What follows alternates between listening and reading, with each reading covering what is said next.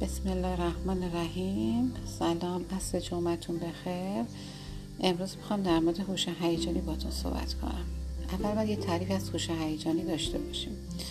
هوش هیجانی یکی از انواع هوشه که عبارت است از توانایی درک احساسات خود و دیگری تنظیم و کنترل احساسات و ابراز آن به شیوه سالم و نیز درک واکنش های احساسی دیگر و پاسخ مناسب به حالا هیجان چی؟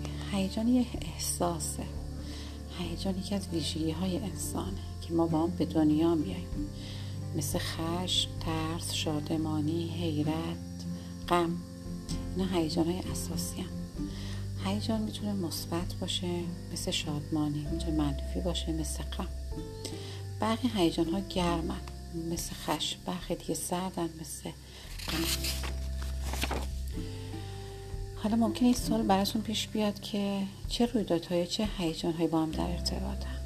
مثال تجربه چیز جدید و جالب با جرأتمندی و جسارت در ارتباطه لذت بردن با شادمانی در ارتباطه.